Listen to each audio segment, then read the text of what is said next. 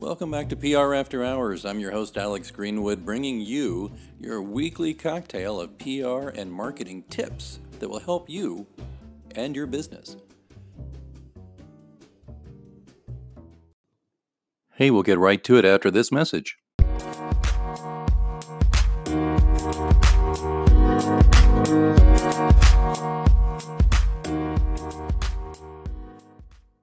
You know, managing teams has been something that's bedeviled me my entire career. Now, I'm not saying I have done a poor job, but I know I've made a lot of mistakes in my career, and I think it's really great to learn new ways to manage people and, and just find things that maybe you can do to kind of hack that whole project management aspect of what you're doing. And that really translates whether you're doing PR teams or marketing teams or just general business teams. Project management is a huge part of it. That's why I'm very excited to have Alex Sanfilippo as our guest on this episode. Alex started his first business at the age of 12, selling used golf balls. From there, he went on to real estate investing and a technology startup, which he sold years later. For the past decade, Alex has been an executive in the aerospace industry.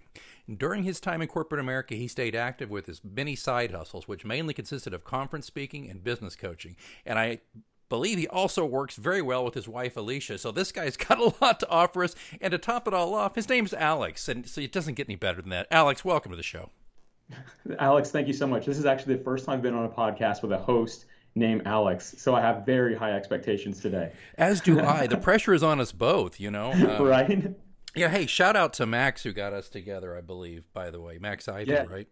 Max Ivey. Yep, he's he's a great friend. He actually referred to you as the Alex that was the friend, and I was the colleague um, in the email. So I was a little upset about it. But um, but Alex, I really am a huge fan of PR After Hours. This is a great podcast. I've, I've, I'm not going to go over the top with your voice, but you got the voice, you got the demeanor for it. Um, it is great to listen to. So I've been enjoying a lot of episodes. So for me, it's an honor to be here with you today. Oh, Alex, you are too kind. Thank you so much. And I am looking forward to talking to you about project management. All right first things first, I kind of gave a little bit of an intro, but give us an idea of the types of project management you've done in your career, different sectors, whatever you want to talk about, just to kind of lay the foundation.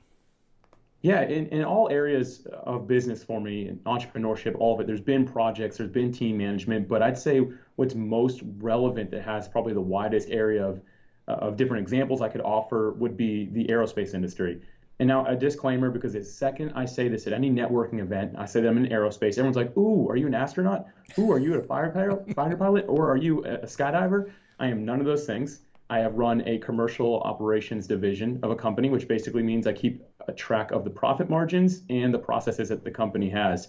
It sounds much more boring than most people think. So I'm sorry if anyone just got discouraged by uh, by me not saying that I've been to space or anything like that. But uh, a lot of what I do day to day is managing teams and, and and projects because again, I'm, I'm looking after the money that the company's making and how we're making the money, making sure that we're streamlining that type of thing. So uh, the examples I'll give today would be from that that job specifically, I'd say. So walk us through it, uh, project management in in your space. How does that work? Uh, projects come along, or are these long-standing teams that work on a variety of projects? How does that go? Yeah, I've had I've had both spectrums. and I'd love to get into a little bit of each. Let's put it this way: I had a project I just finished at the beginning of this year that I worked on for seven years with Ooh, a oh, team of people. Wow, seven years! I'll tell you what, you have to really find a way to motivate yourself when you start this project. You're like, okay, this is going to take me. You're doing the math. You're like one year, two years. Like, okay, this is gonna be a long time. And you're like, seven years? What? Like, how how can anyone do this? But it was one of those things that we had to look at. And other times, I've got projects that sometimes is just like a sprint, if you will I'll take just a few key team members and we'll knock it out in just a matter of a couple of weeks sometimes. And um, all of which, though, revolves around understanding the end result. What is the expectation of what is supposed to happen at the end? And I don't think you can ever start a project without really knowing that. And that's one of the biggest problems I've seen in corporate America is that some of these companies they give people these projects but don't tell them the real reason behind it or don't give them a clear expectation of here's what we're expecting at the end. They're just like, hey, if you can do this and improve this area, it might help out a little bit. You know, or it's very vague or something like that. For me, my big thing is I have to get the bigger picture, the understanding of what is supposed to happen as a result of this. Like, what is the dream at the end of it for a CEO or another company we're working with or, or whatever it may be, um, is really, again, understanding that. And that's not from a place of micromanagement. That comes from a place of I can't get people on board if I can't really tell them what we're going to be doing. How much of what you're doing is also selecting the team, or is the is the is the project team handed to you, or they are you given the goal, and then you go out within your organization and create the team? I'm actually really thankful. I've had a lot of flexibility here. Often it is put as a senior director, it's put on me. Do I want to use a certain department? Do I want to use certain departments? I have five that I oversee. Um, so I can pick from a lot of people that way. But also, I've done many projects that were too big for our own team. So we'll actually hire temp staff to be able to actually to do projects. Like perfect example is every once in a while, every few years, this is my least favorite project I'm about to mention and why I'm talking about it. we do we do an inventory counting project, and I, will tell you what, if there's one thing that I do not enjoy, again, this is it. But I've hired up to 20 people outside of the organization to actually come in and do inventory counting, um, which is the most manual process of anything that we do. The rest of it's on computers. But yeah, so I'll, I'll have anything from a, a group of people that I'm picking uh, within the organization or outside the organization. So uh, thankfully for me, a lot of times it's actually been on me to decide those things. Very rarely is it something from uh, my CEO uh, or from from the corporate office saying, "Hey, here's what what needs to happen." Tell me how you uh, you meet or collaborate with your teams, and I guess you could maybe talk to us, you know, back when things were normal three or four months ago to to COVID. is that okay to contrast those two for us? Yeah, it is. Um, first off, beforehand, um, it, it was it, for, this whole thing was a, a, learning process for me, and I will tell you, the first couple of weeks of it, I did not know what to do. Um, but I'll start with what we were doing before all this, and we can get into how we've transitioned a little bit. And it's actually been more effective now once we figured it out. But uh, originally, what we do is again, I would get that bigger picture. So I would find out, hey, what's the, the department needing the assistance? What is our end goal? Perfect example. One of them was actually to to improve the returns process within our organization. So the RMAs, parts that were coming back from an aircraft operator saying that there was a problem with it or it wasn't what they're looking for, it was actually to streamline that process. And that one was a, a nightmare. Uh, we are working with a computer system that didn't really have a good solution. So it took me sitting down and figuring out, okay, first off, what is the what is the expectation of this? And you can't just say improve the the return to vendor or the return process. It's got to be something else. They wanted it streamlined where it could just go through one department. So it's okay, that's a clear expectation. So what I would do is I'd start assembling everybody right now has their hand in it. I brought them all into a meeting. It's about a 30 minute meeting, maybe tops about 10 people in it. It's all the people that would touch that project. And then we basically hash it out. I'd get all the details. And then from there, I would design a team or a, a you know, a task force, if you will, to be able to say, hey, here's what we're going to fix. And so it was a handful of meetings. And then it was a handful of like small brainstorming sessions in person is what we were doing before uh, COVID. That's kind of the, the, direction I would take. And have you noticed um, any kind of different management style change due to COVID? Yeah, there's there's been a lot. Um, you know, for me, I'm, I'm very hands on, not in a micromanaging way, but I love to be around my team to kind of get a pulse of how they're doing, to see if I can support them. Um, I'll walk around. We, we have a very big uh, facility here in Jacksonville, Florida, but I'll walk around to all my departments every single day, or would, and I'd go talk to everybody, see them all in person, check on them, see how they're doing.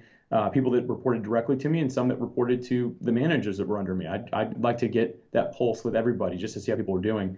And that initial change really shocked me. I was like, man, that, that was like one of my one of my big points. And that's that's part of Alex Sanfilippo's identity. That's why people really enjoyed working with me. Is just that I, I, cared and I still do. It was just very different to, to be able to show that. And it kind of caught my company off guard. We always said we were ready to go remote, but there's a big difference between saying and actually doing. And so when we flipped the switch and went remote, we weren't quite ready. Um, but I'm very thankful for finding tools like Zoom. I was able to do video calls with many of my, my staff members and that's also how we were able to host meetings and then slack to be able to, to communicate with them and, and have those conversations one-on-one still and, and kind of keep up with everybody the first couple of weeks it felt really strange until we really learned the flow of what that looked like. Um, because you can't just be trying to zoom call everybody all day. You can't be messaging people all day um, it definitely changed a lot, but it was just a matter of learning those boundaries and those right times to communicate in a, in a very different way. Let's uh, kind of go back up a little more to the 10,000 feet here, pardon the aerospace pun there. Uh, and what about some maybe, and I like to do this, and it's not to uh, make anybody feel bad or embarrass them, but I found that this is how I learn best. What are some common mistakes to your mind about project management? What are the things that maybe the traps that, that we project managers fall into that we should be aware of? I'm just going to speak from experience, Alex. I'm, I'm going to tell you that, that I've not always been great at this. This is definitely one of my skills now, but it has not always been. Hmm. Um, and, and, so, full transparency here. I come from. I, have mentioned that I'm not a micromanager a couple times. It's because I used to be one. I'm a recovering micromanager. Oh, are you real? Are you really? I, man, so bad. Um, so bad. You know, it's funny. My wife, you referenced her earlier. She worked with me in aerospace before we were we were married. We actually knew each other years before, so I didn't like meet a girl at my job. I, I think that would have been strange in management position. But anyway, she worked some projects with me, and she's like, "Wow, you're kind of like a nightmare to work with." She's like, "You just stand over everyone's shoulder." and uh, this was, oh man, this was seven years ago or something like that, and it was kind of my first eye-opening moment of like, "Huh, I do that." You know, no one had ever brought it up, but I was like, "I actually, I do that. I, I recognize it." And so I think the first mistake that people make, myself included in this, uh, is to actually want to micromanage the entire task. If it is not something that you're doing by yourself, if you really want buy-in from other people, again, the first thing you do is you say, "Hey, here is the big vision, here's the picture," and then I ask people now, I'm like, "How would you do this?" And when you put that empowerment on people, asking them how they would do it, it, it really gives them that buy-in and saying, "Oh, Alex actually cares about how I would do this," instead of just telling me do this, this, and this, and do it exactly, or I'll come behind you and do it um, because that was the old me. But since I've done done made that simple shift of giving people buy-in with it, they've been able to come up with ideas that I think many times are better than the ideas that I'd be able to come up with. And then I just turn into a support role. And many times that's what my goal is as the lead in a project that I'm managing is I just want to be that support role for the team that I know because I picked them, they are equipped to do this with or without me. My job is let's just keep it all organized. You're serving uh, well, a leadership function, but also an enablement function. You are enabling yes. your team, and I that's one reason I I went to the question earlier about how do you select your team because I assume you're looking for the best possible fit for all the different um, you know uh, job parts of the project, and uh, I learned that too, Alex. Don't feel bad. I although honestly, I might have went the other way. I might have been too loose, to be honest with you. With uh, mm. mistake I made, I think. Um, and I, I remember this when I was uh, uh, vice president of a TV station, and I had nine people under me uh, with various jobs that I didn't understand. Um, I didn't know how to go into an Avid and edit video. I didn't know how broadcasting technically worked. I didn't, you know, I didn't understand a lot of that stuff and graphic arts mm-hmm. and all those things. And I remember getting a job review from my boss, who was the, the GM of the station, and he's just like, "Well, how come this is happening and this is happening and, and this?" And, and and I was I remember getting kind of like red faced. I'm sure I was red faced. You know that feeling when you're you're blushing though, and you know you're red faced. Maybe you don't, but I I do. My ears get red. Oh, I do. Okay. And, I'm fair skinned, so it shows, and I know it shows. oh, you know it shows. It looks even worse. there you go. And I and I and you know you know what I said to him? I said, well, I guess I just made the mistake assuming that professionals could do their jobs right. And oh man, Ooh. it was like he, he just looked at me and he said well, one could say the same of you. And I thought, oh, oh man. No. But but you know what? He wasn't trying to be a jerk, and neither was I. I was frustrated though because I had had so many micromanagers in my past that I was determined not to be that guy. But mm. there really is a mix. You do need to still have a hand on the tiller. You do still need to check in with people, and you just kind of crystallized that for me. There is a fine line between being too loose, but and being a, uh, someone who enables people to do their job well. 100% accurate. As a matter of fact, that's the second thing I was going to bring up is, is I swung a little too far and I ended up more in the boat of, okay, they, they kind of got it. I'll kick back. I'll do something else. And then what happened is I wouldn't follow up. I wouldn't follow through. And if you look at my personality type, you'd be like, wow, Alex, you look like the type of guy that would follow through. It turned into the fact that I didn't want to micromanage so bad that I was just assuming that everyone would do exactly what they're supposed to do. And we're all human, which means we're all going to forget at some point. So at the end of the day, if you are the manager of the project, you need to actually still manage the project, which means when I ask someone to do something and they say, okay, I'll get it done by next Tuesday. Next Tuesday, if you don't have it, you need to go back to them and be like, hey, this is supposed to be done today. Where is it? And they can be like, oh my gosh, I totally forgot. Or, oh, you know, I forgot to hit send on the email, whatever it might be. If you're not actually the one who's keeping pulse of the project at that point, and you're the lead for it, that that's going to be a fault to you. Uh, you know, again, if you go back to if you have a, a, manager above you or a CEO or any whoever it may be, they're expecting you to get the project done as the manager. You can't be like, well, the person that I have working with me, you know, I guess they just didn't get it done. That that doesn't matter. Your job is to make sure it's getting done. They're doing individual tasks. So for me, I had to come up with some sort of system for making sure that things were were getting followed up with. And, and thankfully, that's when I developed a, a, a very deep love for Excel and adding dates to it and making it very public. So when someone said, "Oh, I, I know how to do that," I'm like, "Okay, when can you get it done by?" If they're like, "Oh, I can get it done by Thursday," I would add it to the Excel spreadsheet right there and say, "Okay, on Thursday at 2 p.m., I'm going to reach out to you if I don't have it yet. Let's make sure it's done by then." And then let them do it. Let them use their creativity. If they have any questions, they know I have an open open office policy. uh, unless my office is closed, and then don't walk in. but um, you know, if it's if it's open, come on in. And but that goes to your point. Like you've got to also have the balance of remembering that you are managing the project and find the tools that work for you. For me, it was something as simple as Excel because mm-hmm. I learned how to really manipulate it well. For other people, you might actually want to use one of these management systems like Monday.com or uh, Freedcamp, any of those type of things. All yeah. those systems will work to manage a team as well. It's a matter of finding the tool set that works well for you, for your team, the type of project you're managing. You know, I love what you said there about how you just plug it in right there in front of them or, or maybe you figuratively did uh, onto the Express. Oh no, Excel. I physically did. I like them to see it. The accountability is like boom. This is enshrined yep. here on this spreadsheet. Yeah, like or or if you're just using something like Slack or using uh, Basecamp or something where everybody's clearly got their job delineated. There's no excuses. There's no reason to forget. So I, I think that's really great advice. Well, as we close out here, because before we go, I want to ask you a little bit about you and some of the things you're doing uh, mm-hmm. beyond mm-hmm. project management. But, but, let me ask you one more project management question. And by the way, if you got a better answer than the question, feel free. But is there is there one really killer thing? What is the most important piece of advice you would tell the uh, somebody who's teeing up as a project manager, perhaps for the first time? That, and they could probably glean that from your previous discussion and answers. But is there one big piece of advice you'd give them? Yeah, your team is going to mirror the the culture that you set for yourself. So a lot of that has to do with with you, the way that you are going to position yourself. If you're really unhappy about the project, if it looks like it's going to be annoying to you and you voice these things, you make them vocal, that's going to set the demeanor, that's going to set the mood for the yeah. entire team that's working on it. Your job as the the person who's leading this, whether you agree with it or not, is to voice that to whoever is having you do the project and tell you can even tell them, "Hey, I'm not a fan of this project." But what's important is you walk out of that room knowing, hey, but I'm leaving here knowing that we're going to be on the same page. I'm going to set the mood. I'm going to set the culture for this and make sure the whole team is positive about it because I have done both. I have done some projects um, in, in, in, previous uh, divisions of the company I was in. I had at one point I had a, vice president I worked for who, um, um, okay, you know what? I just didn't like the guy. I'm going to go ahead and say it. and that's very, very rare for me. I very rarely say that. He's one of just a few people in my entire life. And the projects he was working on, I knew were a waste of time and I let the team see that, and we all suffered because of that. And that was to that was to my fault. That was to me not respecting authority and the leadership that was put over me. But if in the future, that was the one time that happened. I remember seeing it. From then on, even if I didn't agree with the project, I would voice that to just the person who I was doing it for alone. But when I get to my team, I'm not fake, but I tell them, hey, the company expects us to do a good job on this. Let's not let them down. Let's get excited about what we're doing. And setting that mood, if you will, really helps a project just succeed long term and give you that buy-in with people.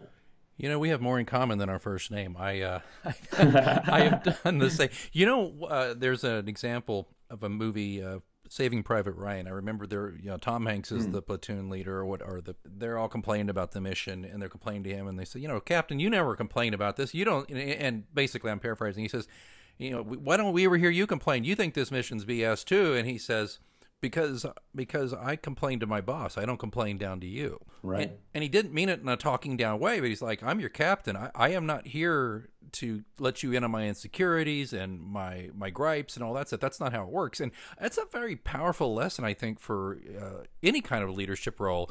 Um, even if you're not leading a, leading a project, or even if you're not actually a manager of people, I think it's really important though to remember, just like what you said, your demeanor your carryover can it can infect people in a good way or a bad way. Mm-hmm.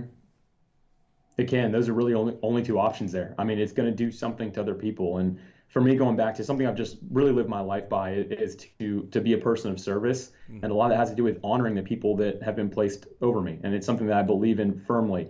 Is that hey, if someone, if I am set to work for somebody at any point, no matter what it is, I'm going to do my best to really honor that person whether I agree with it or not, you know, if I think there's a better way or not, my job is really to respect that and make sure that I set that tone for whoever is partnering with me in that same mission. I really appreciate that. The fact that a few moments ago you admitted that you didn't like somebody, and that's okay mm-hmm. too. It's okay too. It it shouldn't change your professionalism, but right. it's, it's, it's something I had to learn too. It's okay. You know, I don't have to like everybody, and not everybody's going to like me.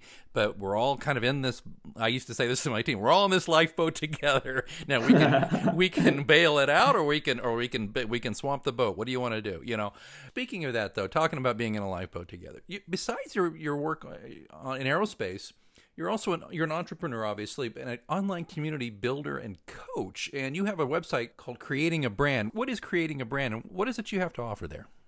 Yeah, creating a brand is the passion project. So I absolutely love aerospace. I love project management, something that, that I also love. But for me, community building has always been something I'm passionate about. And creating a brand, the idea behind it is I, I just didn't see this out there. And, and maybe it existed, maybe I just didn't look hard enough. But I wanted a place for people that are in the process of creating a brand for themselves. So we're not actually doing branding or anything like that, but literally creating a personal brand or a company or some sort of product or just want to make an idea into an actual business. Anybody within that area, I wanted a nice hub for them, a place that they could come hang out, they could talk about what they're doing, they could share some of the, the frustrations they're having, um, they could share some of the wins, some of the losses, ask questions.